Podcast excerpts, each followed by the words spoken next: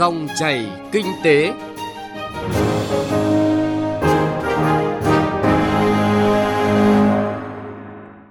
Cảm ơn quý vị và các bạn đã đón nghe dòng chảy kinh tế hôm nay thứ năm, ngày 17 tháng 12 năm 2020. Biên tập viên Thu Trang cùng nhóm phóng viên kinh tế sẽ chuyển tới quý vị và các bạn những nội dung đáng chú ý sau. Loạt bài Điểm sáng Việt Nam về tăng trưởng kinh tế và phục hồi nhanh sau Covid-19, những bài học lớn trong điều hành. Bài 1 nhan đề Thực tế điều hành chính sách, những bài học kinh nghiệm. Nỗ lực xúc tiến thương mại, phát triển xuất khẩu bền vững trong bối cảnh mới. Chuyên mục chuyện thị trường có nội dung lệch pha cung cầu căn hộ tại thành phố Hồ Chí Minh, người thu nhập thấp khó mua nhà. Trước hết mời quý vị và các bạn cùng nghe một số thông tin kinh tế nổi bật. Tạp chí Forbes vừa công bố danh sách 2.000 doanh nghiệp lớn nhất toàn cầu 2020. Tiêu chí lựa chọn của Forbes bao gồm doanh thu, lợi nhuận, tài sản và giá trị vốn hóa được tính tại ngày 30 tháng 4. Trong danh sách công bố năm nay, Việt Nam có 4 đại diện tăng hạng, đó là Vietcombank, BIDV, Tập đoàn Vingroup và Vietinbank. Theo Tổ chức Lao động Quốc tế ILO, COVID-19 đã ảnh hưởng nghiêm trọng khiến cho 81 triệu việc làm bị mất trong năm 2020. Tỷ lệ thất nghiệp có thể tăng từ 4,4% năm 2019 lên mức 5,2 cho đến 5,7%. Số liệu thống kê sơ bộ từ Tổng cục Hải quan cho thấy từ ngày 15 tháng 11 đến ngày 30 tháng 11, hai mặt hàng máy tính và dệt may đã đạt giá trị xuất khẩu lên tới hơn 300 triệu đô la Mỹ. Tổng cục Thuế vừa có công văn chỉ đạo các cục thuế đôn đốc thu hồi tiền nợ thuế, đồng thời có giải pháp giảm nợ động thuế đến cuối năm 2020 xuống dưới 5% so với thực thu vào ngân sách nhà nước. Theo Ngân hàng Nhà nước, năm nay nền kinh tế chứng kiến sự nhảy vọt của thanh toán điện tử hay thanh toán không dùng tiền mặt với số lượng giao dịch tăng trưởng tới 230%. Tuy nhiên, cộng hưởng nhiều yếu tố, 2021 mới được dự đoán là năm tăng trưởng thần tốc của dịch vụ này. Chương trình chuyển đổi số đến năm 2025 định hướng đến năm 2030 vừa được Bộ Giao thông Vận tải ban hành, đặt mục tiêu đến năm 2030 xóa bỏ các giao dịch sử dụng tiền mặt trong hoạt động giao thông vận tải. Chương trình cũng hướng đến hệ thống giao thông thông minh trên toàn quốc với sự kết nối đồng bộ, liên thông kết cấu hạ tầng giao thông các lĩnh vực đường bộ, đường sắt, hàng hải, đường thủy nội địa và hàng không.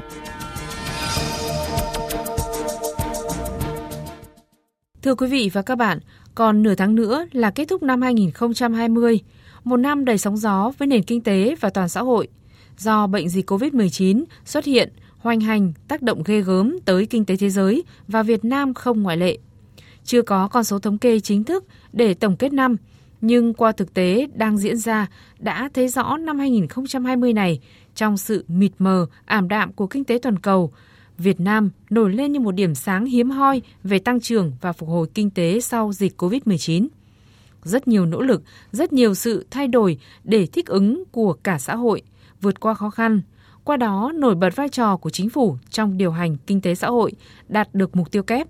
chống dịch thành công, giữ được tăng trưởng kinh tế và tạo đà sức bật phục hồi sau dịch. Tuy vậy, cũng có những hạn chế bộc lộ là bài học kinh nghiệm cho điều hành vĩ mô những năm tiếp theo. Trong chương trình hôm nay, chúng tôi phát sóng loạt bài Điểm sáng Việt Nam về tăng trưởng kinh tế và phục hồi nhanh sau COVID-19, những bài học lớn trong điều hành. Bài 1 nhan đề Thực tế điều hành chính sách, những bài học kinh nghiệm. Trước hết, phải khẳng định trong thực hiện thành công mục tiêu kép, mục tiêu số 1, kiểm soát chống dịch thành công, là tiền đề, là cơ sở, là nền tảng cho mục tiêu số 2, giữ được tăng trưởng và phục hồi kinh tế nhanh sau dịch.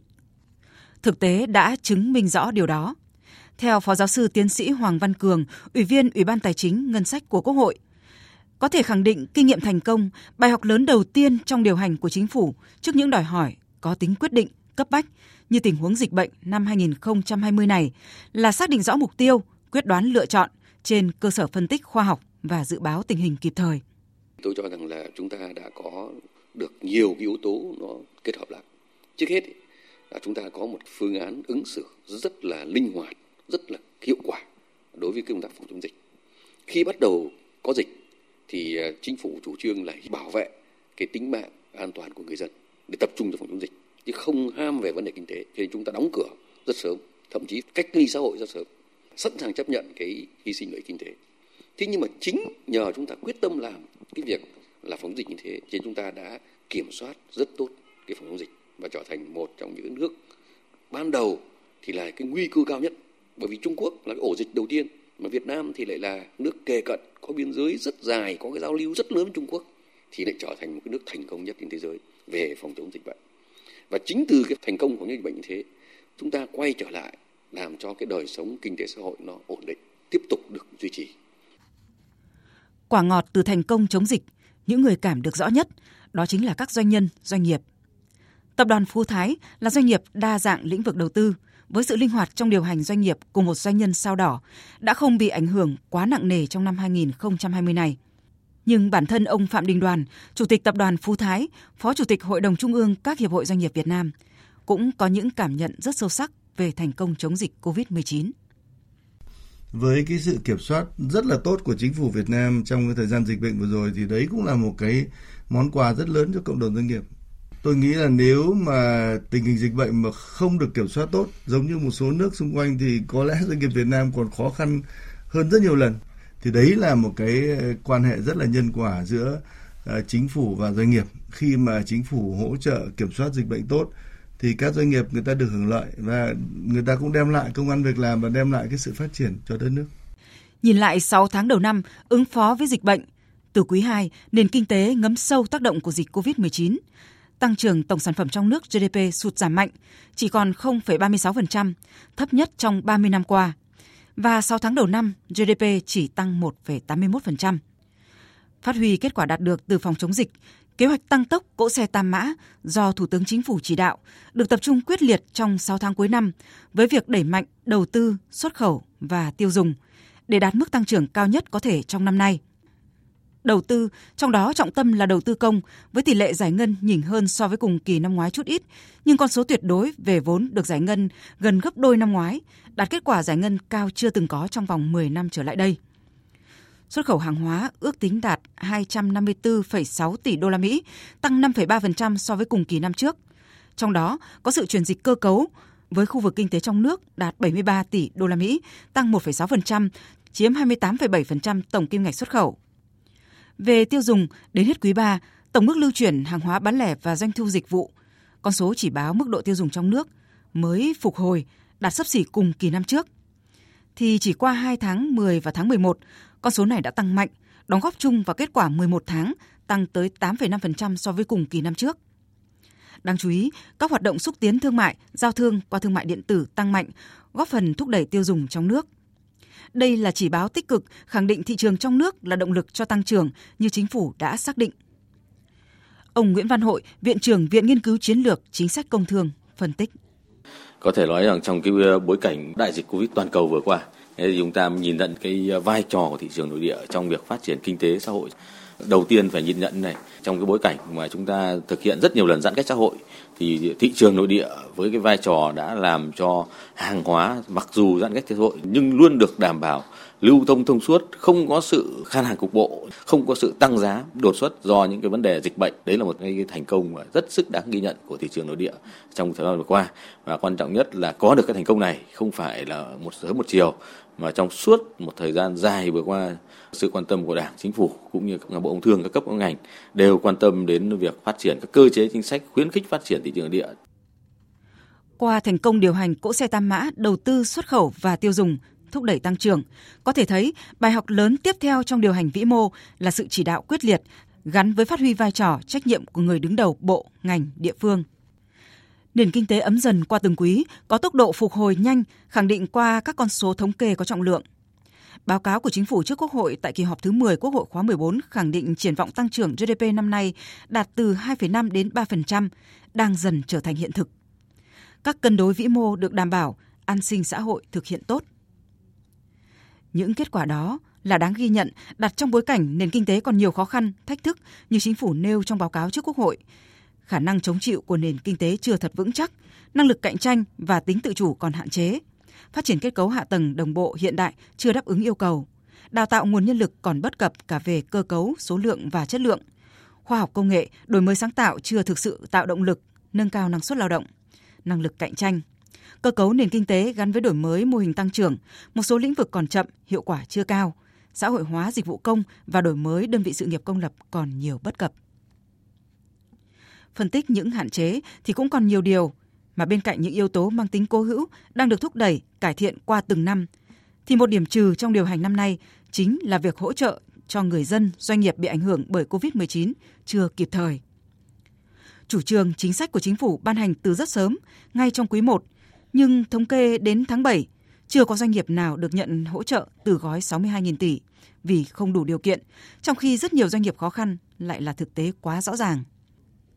Phản ứng chính sách nhanh nhưng triển khai trên thực tế lại chậm đã hạn chế hiệu quả chính sách. Qua đó lại thấy một bài học kinh nghiệm lớn về điều hành vĩ mô. Đây cũng là bài học cho việc triển khai rất nhiều những kế hoạch, thậm chí là chiến lược phát triển. Chuyên gia kinh tế tiến sĩ Nguyễn Đình Cung, nguyên viện trưởng Viện Nghiên cứu và Quản lý Kinh tế Trung ương, thành viên Tổ tư vấn Kinh tế của Thủ tướng Chính phủ nêu vấn đề qua cách thức triển khai gói hỗ trợ này. Có những vấn đề, những hiện tượng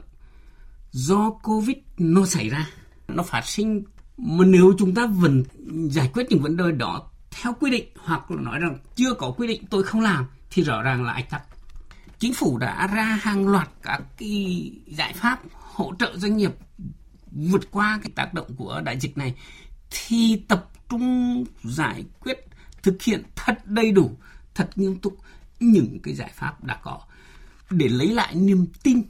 và tăng cái niềm tin của doanh nghiệp đối với môi trường kinh doanh, đối với tính nhất quán và tính hiệu lực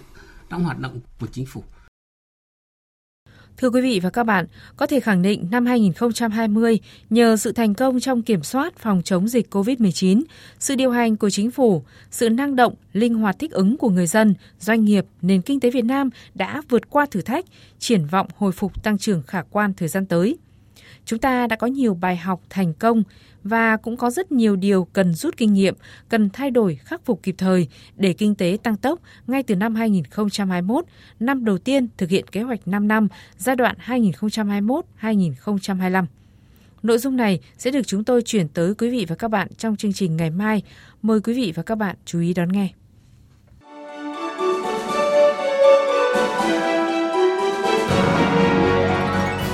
Dòng chảy kinh tế, dòng chảy cuộc sống.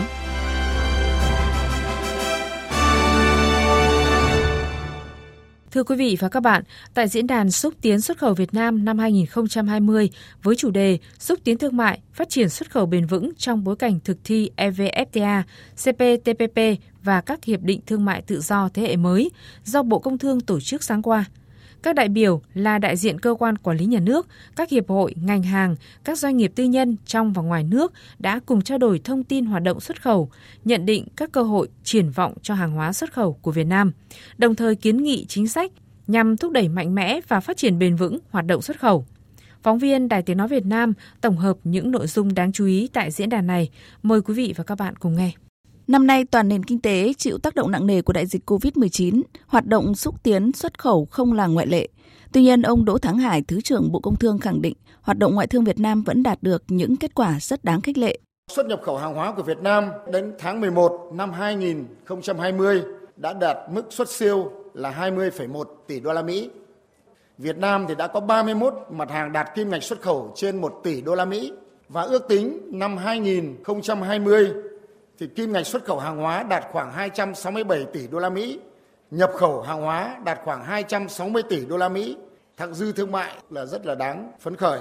Đáng chú ý trong bối cảnh EVFTA, CPTPP và các hiệp định thương mại tự do thế hệ mới được thực thi, mở ra nhiều cơ hội. Bộ Công Thương xác định nhiều nhiệm vụ nhằm thúc đẩy hoạt động này, trong đó có mục tiêu duy trì tốc độ tăng trưởng xuất khẩu ở mức 5% đến 10%. Ông Vũ Bá Phú, Cục trưởng Cục Xúc tiến Thương mại nhấn mạnh. Ngành hàng có tiềm năng phát triển xuất khẩu đó là nhóm nông sản thực phẩm đấy, thủy sản, trái cây, chè cà phê, hạt điều, hồ tiêu gia vị, cao su và gạo. Nhóm à, công nghiệp chế biến đó là dệt may, da giày, túi sách, đồ gỗ và phần mềm đó là một cái nhóm sản phẩm mà rất là mới mang lại kim ngạch xuất khẩu tăng rất là nhanh và mạnh và có cái giá trị gia tăng rất là cao. Từ thực tiễn và triển vọng đó, các đại biểu thẳng thắn chỉ ra nhiều hạn chế bất cập của hoạt động này, không chỉ trong năm 2020 mà suốt giai đoạn 5 năm qua, khi quy mô các hoạt động nhỏ so với các nước trong khu vực, chưa thu hút sự tham gia đa dạng của các hiệp hội ngành hàng. Nguyên nhân là năng lực tổ chức và nguồn lực hạn chế, đặc biệt thiếu hệ sinh thái giữa doanh nghiệp xuất khẩu, hiệp hội ngành hàng, tổ chức xuất khẩu thương mại với các nhà cung cấp dịch vụ chuyên ngành và ngân sách chi cho xúc tiến thương mại phát triển xuất khẩu mới chỉ đáp ứng 30% nhu cầu.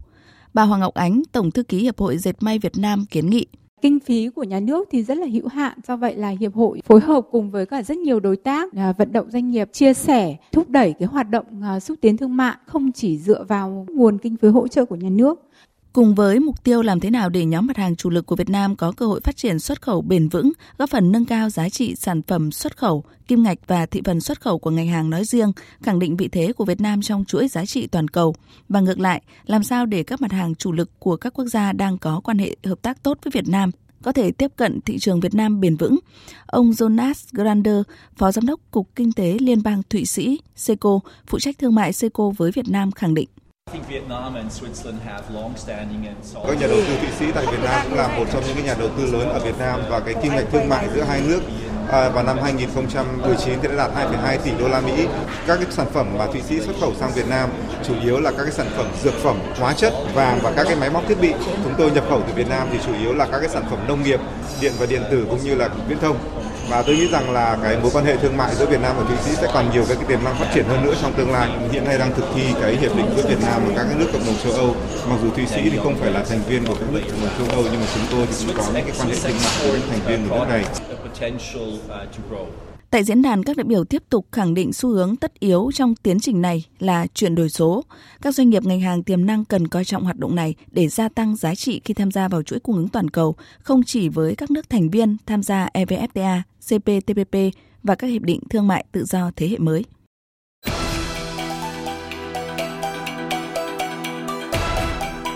Chuyện thị trường Thưa quý vị, thưa các bạn, tại đô thị đông dân bậc nhất như thành phố Hồ Chí Minh, việc tìm được chốn an cư vẫn luôn là bài toán khó. Số liệu từ các báo cáo thị trường của nhiều doanh nghiệp nghiên cứu về thị trường nhà ở cho thấy tại thành phố Hồ Chí Minh đang có sự lệch pha về cung cầu các dự án căn hộ chung cư. Trong đó những căn hộ có mức giá phù hợp với những người có nhu cầu ở thực, có mức thu nhập trung bình vẫn chưa đủ đáp ứng. Chuyện thị trường hôm nay, phóng viên Duy Phương phản ánh thực tế này. Mời quý vị và các bạn cùng nghe. 10 năm sinh sống tại thành phố Hồ Chí Minh, chị Đặng Thị Phúc, nhân viên văn phòng làm việc tại quận 7 phải thuê nhà trọ, chấp nhận nay đây mai đó. Bởi với mức thu nhập hơn 10 triệu đồng mỗi tháng, dù cố gắng tiết kiệm nhưng ước mơ mua một căn hộ chung cư nhỏ gần nơi làm việc của chị Phúc dường như ngày càng xa vời. Năm rồi á, là mình có tìm ở khu vực quận 7 thôi, một số dự án những cái mức nó bình dân thôi chứ không phải cao cấp lắm thì nó lúc đó nó khoảng tầm 1 tỷ 8 đến 2 tỷ 1 một căn hai phòng ngủ. À, hiện tại thì giá nó đã lên quá cao rồi và nhật tiếp tục ở chợ. Ông Đinh Minh Tuấn, giám đốc bất động sản.com.vn tại thành phố Hồ Chí Minh cho biết, xu hướng sắp tới, số lượng nhà ở giá thấp phù hợp với người có thu nhập trung bình sẽ ngày càng ít đi.